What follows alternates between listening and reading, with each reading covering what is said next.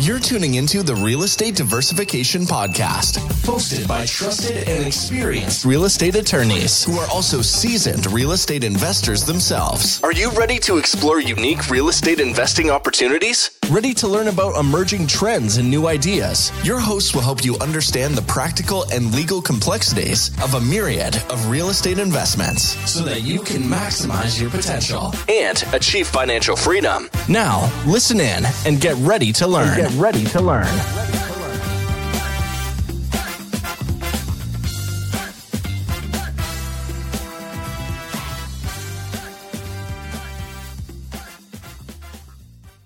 Welcome back, Red Podcast Nation. I am Jonathan Gilmore. Today I'm going to be throwing it to Ferd Niemann. This is part of our Legacy podcast series. Ferd is going to be presenting a great topic on real estate. Uh, this is underwriting property taxes. This is a first part of a two-part series. Uh, the second part being property tax appeals. We'll have that in our next episode of our legacy series. But this one is underwriting property taxes. It affects, you know, everything almost in the asset classes that touch real property. Uh, many of the topics that we discuss on this podcast uh, regularly. So if you want to learn how to not just calculate property taxes, but how to underwrite them with your deal, this is the podcast for you. I'll see you on the other side. Enjoy here again today with another episode. And today we're going to talk about something that's really near and dear to me. Talking about property tax projections, which is really part one of a two part series here. And then number two will be property tax appeals because the two kind of go hand in glove. I feel like in today's market, the uh, cap rates are compressing and prices are going through the roof. So, one of the things you really got to do a good job with is doing your property tax projections for most of us professional investors and operators, we we look to either buy a stabilized asset that probably has stabilized operations and property taxes, or more in my case, I like to buy assets that are kind of uh, bruised and broken and need to be improved. Well, whenever I do that, I hope to be more efficient from most most areas of management. Frankly, I like you know lower management costs, sub meter water, push the rents, cut the expenses, just really try to uh, you know negotiate trash contracts, really anywhere I can to try to get better insurance bids, all kinds of stuff to try to increase my net operating income. But the one area that is likely going to lead to higher expenses for me is property taxes. And the reason for this is by and large, property tax appraisers, property tax assessors nationwide have values that are lower than the current market value. And they typically do not increase the value over time with inflation. In particular, mobile home parks are largely owned, majority owned still at this point, by mom and pop. Well, if mom and pop have owned it for 40 years, there's been no sale to like trigger the assessor to go do his or her job and go reassess the property. And I've got a lot of experience in appraisal and as an assessment. I was previously the property tax assessor for Jackson County, Missouri, here in Kansas City. So I had about 325,000 real estate parcels that I was responsible for. And I had a 70 person team and $6 million operating budget, $8 million overall budget, and lots of consultants. And it was, uh, it was a big job. But what I learned was most all of my predecessors had no stomach to increase property values. And really, statewide, in the state of Missouri, that was the case. And the reason was they didn't really want to get the heat. They didn't want to have to deal with appeals. They didn't want to lose reelection. I was, I think there are 115 counties in Missouri. I was one of one that was appointed. The other 114 were elected, so I didn't have to play the politics game to become a county official. But these other guys do. So they don't want to jack the values up and piss off their friends and family and piss off the people that have helped them get elected. So that has all led to current market values being below what they really are in the real marketplace. And there's a great risk when you sell a property, when you buy a property, excuse me, that the taxes can increase. Because if you're buying a property for a million dollars and that's what it's really worth, but the assessor has it on the books for 250,000, it's possible he's going to give you the hey, welcome to the neighborhood call where they they they chase your sale and they increase your property taxes. So you have to really look into that before you buy and really during your underwriting so you can properly account for that. So kind of that being said, I'm going to jump into kind of some of the techniques and tactics that I use when underwriting property taxes. The first thing I do is I look at the current market value in accordance with what the, the assessor tells me. If the assessor says this property is worth 250,000 and I know I'm paying a million, like okay, it's possible I'm going to have a problem coming out of the pipe. So I look at my purchase price, man, that's the second step. The third thing is really to look at is is this a disclosure state?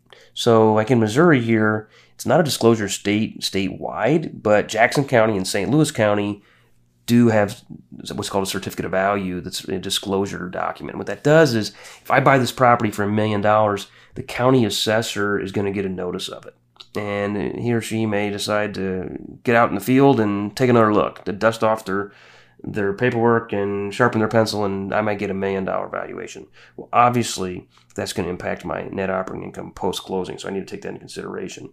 Uh, other states like Kansas, it's a disclosure state, nation, you know, statewide, so that's another problem. Uh, state by state, you got to look at the code, look at the rules, look at your local jurisdiction, and see if there's a disclosure process. If there's not, then it's you can be a lot more aggressive in your underwriting because it's a lot less likely that you're going to get hit with a, an increase sure, assessors could still uh, find out about the sale. I typically put a confidentiality confidentiality provision in my purchase contract that precludes and prevents the seller from being able to disclose it, except as required by law by a governmental agency. So, in a case where it's not disclosure, they can still report the sale to the IRS, but that doesn't get to the county assessor. I don't want them to report it. I don't want them to go down to the bowling alley and be bragging to all their friends they sold their trailer park for a million bucks and they're rich because it could come back to bite me. And typically, if there's not disclosure, the assessors don't find out. I mean, I just I know you know from being in the business, I didn't find out sales. I wasn't I wasn't I was too busy doing my regular day job. I wasn't out talking to every broker, especially you know mobile home park brokers were few and far between back then, and, and at least in my metropolitan area, uh, really didn't I didn't even know about any sales going on in the mobile home park space. So next, when you know your market value, you know what you're paying you know you got it's going to get disclosed, you got to start to calculate the impact, the tax dollars. And this is a, a relatively simple formula, and again, it's going to depend on by state. But I'm, so I'm going to use my my example here of a million dollar purchase. So I take a million and I multiply that by a fraction that is the assessment ratio. Assessment ratio comes about because state legislatures or perhaps the state constitution determined a long time ago that, or maybe recently, that they want to have disparate and different burdens to pay the property tax bill for the government. In Missouri, uh, there was a, the general will to have farmers pay less and have business owners pay more. So the assessment ratio is 12% for ag, uh, 19% for residential, and 32% for commercial. So you know, 32 is bigger than 19, right? So you want to be residential. And mobile home parks in Missouri are considered residential, and so are even apartment complexes. Even and, and this is distinct and kind of irrespective of the zoning classification. That it's this is an assessment classification, and this is kind. Of there's state law on this, but there's also can be some subjectivity at times of the assessor. But I take my million times 0.19 for 19 percent, and then I get that equals 190,000. That is my assessed value. Then I take that number divided by a thousand to convert it into mils. Mil is a, is a unit of measurement. It's basically one one thousandth. So that gets me 190. Now I need to take it times my levy rate. And I'm going to use the levy rate of 92, which is kind of typical in this region. And the levy rate is comprised of all the individual tax levies that the that certain governmental agencies are allowed to charge. For example, your school district, your fire district, your library, your city, your county, your road district, etc. This is going to differ greatly from jurisdiction to jurisdiction. So you got to look this up. Your county assessor will have all this information, and, and so should your county collector. So I take my 190 times 92, and it's 17,480. That's how much my property taxes could be, which is exactly four times higher than they are currently for mom and pop. So that's so I to, to kind of compare that, I take that as a function into seventeen thousand four eighty into my purchase price of one million. That's one point seven percent. So residential Missouri, it's about one point seven percent tax burden. Illinois, for example, I own mobile home parks in Illinois. It's going to be higher. Some states, you know, Texas, Florida, they don't have an income tax. you're likely going to pay higher property taxes. And if you make income, if you're a surgeon and you live in Texas, that's great. But if you're a landlord and you own real estate and you live out of state, yeah, you're not saving on the income taxes as much, but you're getting hit with the uh, real estate taxes. So you just got to know your jurisdiction to calculate your pain. Because obviously, if I do this seventeen thousand eight hundred, excuse me, seventeen thousand four eighty, if I if that's an expense, that's going to hurt me for my appraisal for a refinance or for a sale from valuation. If I take that at a, at a five cap, for example, that's a three hundred and forty nine thousand dollar decrease in valuation versus if I was tax exempt. And you're never going to be tax exempt, but you still don't want to pay more taxes than you really have to. Let's be honest. Taxes are, you know, necessary. You know, death and taxes. Well, I don't want to pay as many taxes. I don't want to die quite yet either. But anyway, back to this regularly scheduled program. I start to look at what is the probability that this tax increase is going to happen and going to occur. So I have to look at a couple things. I look at when is the reassessment cycle and how frequent is the cycle. So, for example, here in Missouri, property is reassessed every odd numbered year. So 2015, 2017, 2019, 2021. In Kansas, it's reassessed every year. In Illinois, it's reassessed every four years. And then sometimes the reassessment has has phases in the entire entire property records or all the properties are not assessed in a given cycle. So, for example, when I was the county assessor, we had a two year requirement, but we were in a part of a, a state tax commission approved six year plan, which basically meant we only did one third or did a close review of one third of the properties in a two year cycle. So, you've got potentially six years before somebody shines a flashlight on you.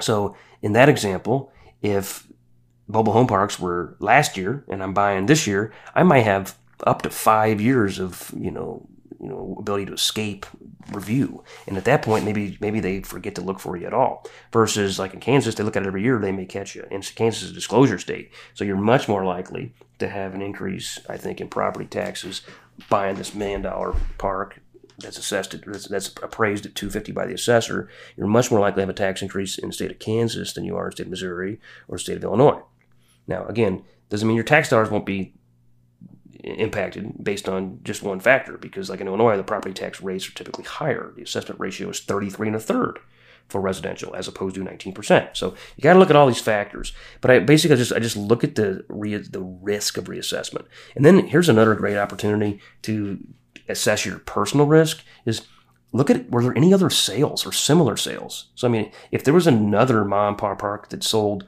last year for a million dollars and it was on the books for 250, go see what happened to the appraisal from the from the county. If the county increased it 2.2 percent like the rest of the region, then you probably have less risk. If the county chased that sale, and I'll get into chasing sales or spot appraisals, which are kind of uh, verboten in the industry, but happen all the time. I'll get into that in the next episode, talking about tax appeals. But ultimately, if it, if something happened to the last guy, it's probably going to happen to you.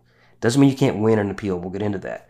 But I, I, I, look at the similar sales and then I also look at comps. If there's no sales, just look at comps and not necessarily sales comps, but other valuation comps. And what are they valued at per pad? If this if this one million dollar sale is a 10 lot mobile home park, okay, well you're paying a hundred thousand per pad.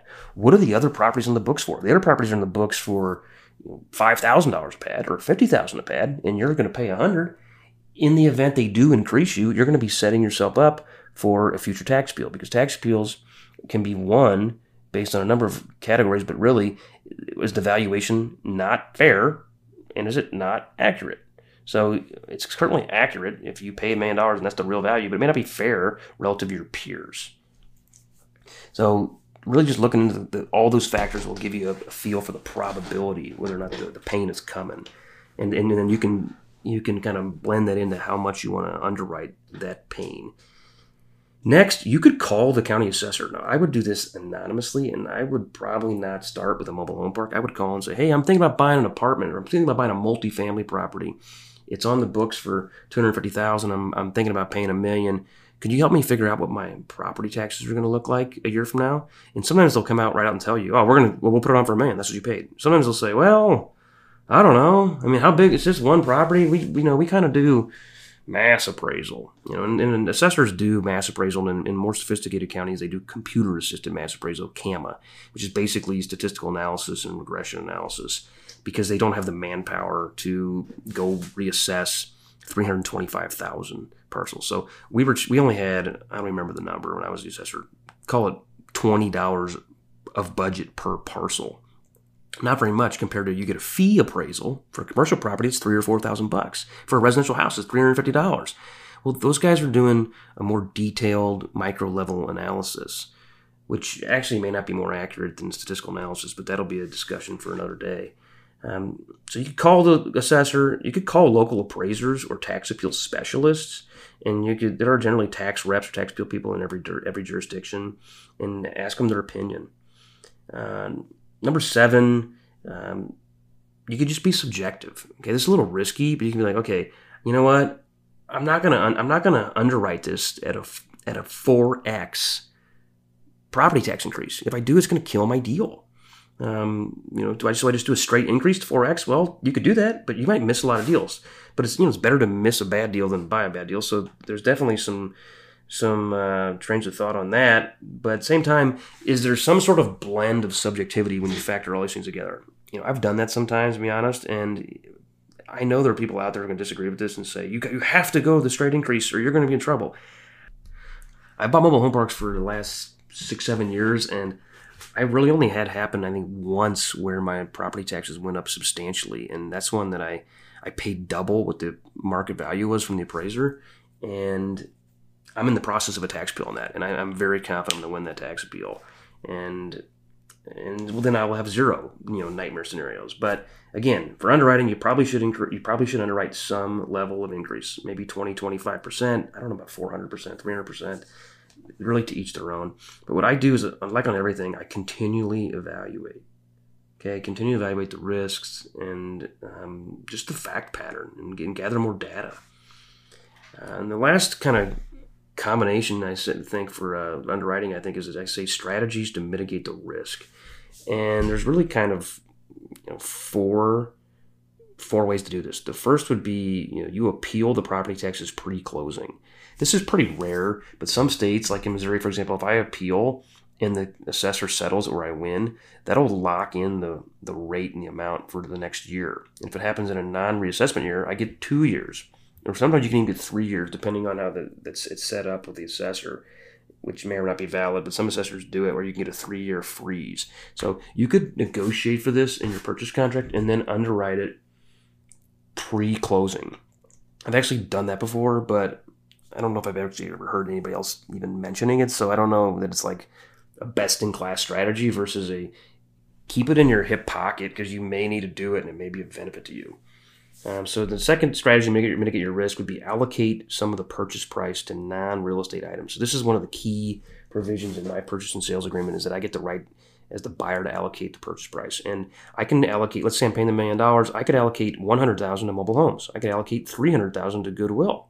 Now, if this is in a non reporting state, then that's not necessary. Okay, you just do it exactly right down the fairway, what makes the most sense. But sometimes there's some subjectivity. If I'm paying a million, maybe I'm paying a million, but that's worth a million, two or three or four to me.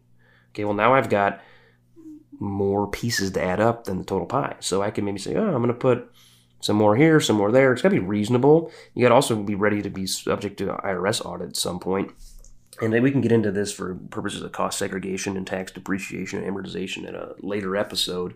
But ultimately, you could do some of that and just recognize there's an income tax uh, impact down the road. But for purposes of, if we're just looking at property taxes today, the, the lower amount on the real estate components, real estate land and real estate improvements and real estate buildings, the the better from a tax appraisal.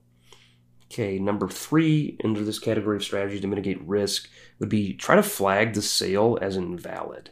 And by this I mean when I was using computer assisted mass appraisal, it was you know it was a big computer program, right? Data in, data out. So garbage in, garbage out. So assessors don't want to put in non-valid sales. So we had a, on our certificate of value, which was our sales disclosure form, we had a checklist, and that checklist basically gave you like 10 or 12 options you could check that would deem this not a market sale. Things like it was sold to a related party, or it was inherited, or it was bought at a foreclosure, or it was a partial sale. You only sold a partial interest. I sold a mobile home park in Illinois, I don't know, three years ago, and I didn't sell 100%. I sold like 97%, and I kept 3%, and it was part of the deal. And then I also bought four other parks with these guys at the same time. So as a result, I was a business partner, it was a partial sale I was left on as the manager, and that was continued. That was part of the deal. So there was other compensation and, and incentives for me. So that's not a normal normal transaction. Now, the price they paid was a normal price, but the assessor doesn't know that. So if I check that box, partial sale, or there was another option is distress sale or personal property was included, mobile homes, maybe you throw in the pool table just to, you know, maybe you seriously say, hey, I'm going to throw in the pool table for an extra dollar. Then you get to check that check that box, and then um, then you it could get thrown out of the computer program because assessors have sometimes have too much work where they're or, or too lazy where they're not going to go dig into these sales and they just throw it out. Well, that means your sales not in the big algorithm, but it also means it's not going to get specific scrutiny, which can get, let you kind of live another day. Now, you can't lie on this form either. Generally, it's under some form of affidavit at closing. Um, and again, this is largely irrelevant if it's a non-reporting state. If a non-reporting state, man, I would be really a lot more aggressive on underwriting my property taxes in my deal. The fourth strategy, and this one's going to be controversial as heck. I can tell you that it's it's it's buy the LLC membership units, and I've only done this once, but it was actually a related party. Um, but it happens more in like retail and some other you know restaurant build to suit type projects. But by by buying the membership units, so for example, I'm buying this for a million bucks instead of buying the real estate from John Smith LLC. I'm going to talk to Mr. Smith and say, hey, let me buy the membership rights to your company, John Smith LLC. Now, this doesn't work very easily if John Smith has 50 properties in that LLC. Okay, this is going to be, but most sophisticated people, if it's true mom and pa, it's not going to work. But if it's a semi-professional or professional owner operator, they probably only have one property in an LLC. You could buy the membership units. Now, some people, some lawyers, but really the non-lawyers in particular, will say, "Don't ever do that. It's a huge nightmare. You have risk, and there are some risks, okay. But I think there's ways to mitigate the risk. So one risk is environmental. If John Smith LLC did not get a Phase One environmental, then you're not going to have the rights to be the buyer in good faith and get the benefit of that. Now, you could still get your own Phase One environmental that will protect you um, to some degree. At least you'll know about it, but it's not going to be the same as if you were protected as the named titled person. Um, so that's a risk. Another risk is bankability. I mean, your lender has to understand, hey, I'm not, you know, I'm not buying real estate. I'm buying membership units. Now, the membership units of the LLC would have the rights and ownership of the real estate. So a quasi-sophisticated or sophisticated lender should get that, but it could cause a little bit of challenge. And sometimes you got programs that are just you know, lending programs that are so rigid that they say you must fit in the box, you know, and then if you don't fit in the box, you don't play. So that's an issue to get over some of the uh, environmental stuff and just in general, you want to have a mutual, or at least for the buyer, you want to have an indemnification provision pre-closing. So if, if Mr. John Smith did not rent a mobile home to somebody because they were white, black, or purple, that's going to be a violation of the FHA. So and HUD and HUD HUD housing laws and stuff. So I don't want to the day after closing get sued because somebody who's purple comes up and says I discriminated or my company that I now own discriminated. So you would need to have a mutual indemnification of the date of the membership interest transfer, and that's one of the reasons that why I'm okay with this strategy because if you put that in there, you've got some protection. Now the protection has to have some teeth, which I would generally like to say be personal personal liability and recourse to John Smith the person. And if John Smith the person doesn't have any money, or he dies, or he hide, you know, he goes, you know, goes out of the town and you can't ever find him, that may not be worth its weight. So it's a risk, but it could be a, it could be worth it to potentially save on property taxes. I know here in Kansas City, I was working on a retail deal, and it was a multi-tenant restaurant building, a couple national tenants, so had good credit. So the, the cost of construction was way lower than the eventual investment sale price. So once we sold it, the price went through the roof um, on, the, property taxes. It was in Kansas. They chased the sale, and the new owner was stuck with this huge property tax bill. And eventually, the tenants um, started to go belly up, and national tenants, and they subleased the space because they couldn't afford the, the taxes, which in retail is typically passed through to tenants on a triple net basis. But that's for uh, career of yesterday. So yesterday. So anyway, indemnification provisions can work. The only downside I think for the seller is he can't really, he or she can't really do a 1031 exchange because you tend, uh, the membership interests are intangible personal property and before 2017 Trump tax law changes, you could do some 1031s with personal property, but now you can't. So if, if Mr. Seller wants to not pay gain on his million bucks, you're not really helping him because he can't go buy like kind real estate because he, he didn't sell real estate. He sold shares of a company basically, which are membership units. So that's something to think in, take into consideration. And then also there's going to be a little extra filings for like tax returns because John Smith LLC is going to have to file basically two returns. You know, one, let's say you closed on June 1st. Well, one before June 1st with Mr. John Smith getting a K1, and then another tax return from June 1st to the end of the year with Ferd on the K1 and Ferd and his investors on the K1. So does make it a little more complicated, but that is another strategy to mitigate risk. So as you can tell, there's a lot that goes into property tax projections. There's going to be lots of different opinions. I'd love to hear yours. Uh, you can get a list of this stuff by going to my website, mobilehomelawyer.com. And this is episode one. Stay tuned or just let the let the tape roll, and we're going to jump into property tax appeals, which can help solve your problem if these strategies didn't work for one reason or another. All right. Thanks for that, Ferd. And thank you for listening today. And we look forward to having you back on the Red Podcast. As always, invest wisely. Thanks for listening to the Real Estate Diversification Podcast. Did you enjoy the episode? Visit www.rediversification.com to tune in to more exciting episodes and free information and tools that will help you succeed. Leave us a review and subscribe to us on Apple Podcasts and our other social media channels at the RED Podcast. Thank you for listening, and we'll see you next time. Missouri Bar Advertising Disclosure. Neither the Supreme Court of Missouri nor the Missouri Bar reviews nor approves certifying organizations or specialist designations. The choice of a lawyer is an important decision and should not be based solely upon advertisements.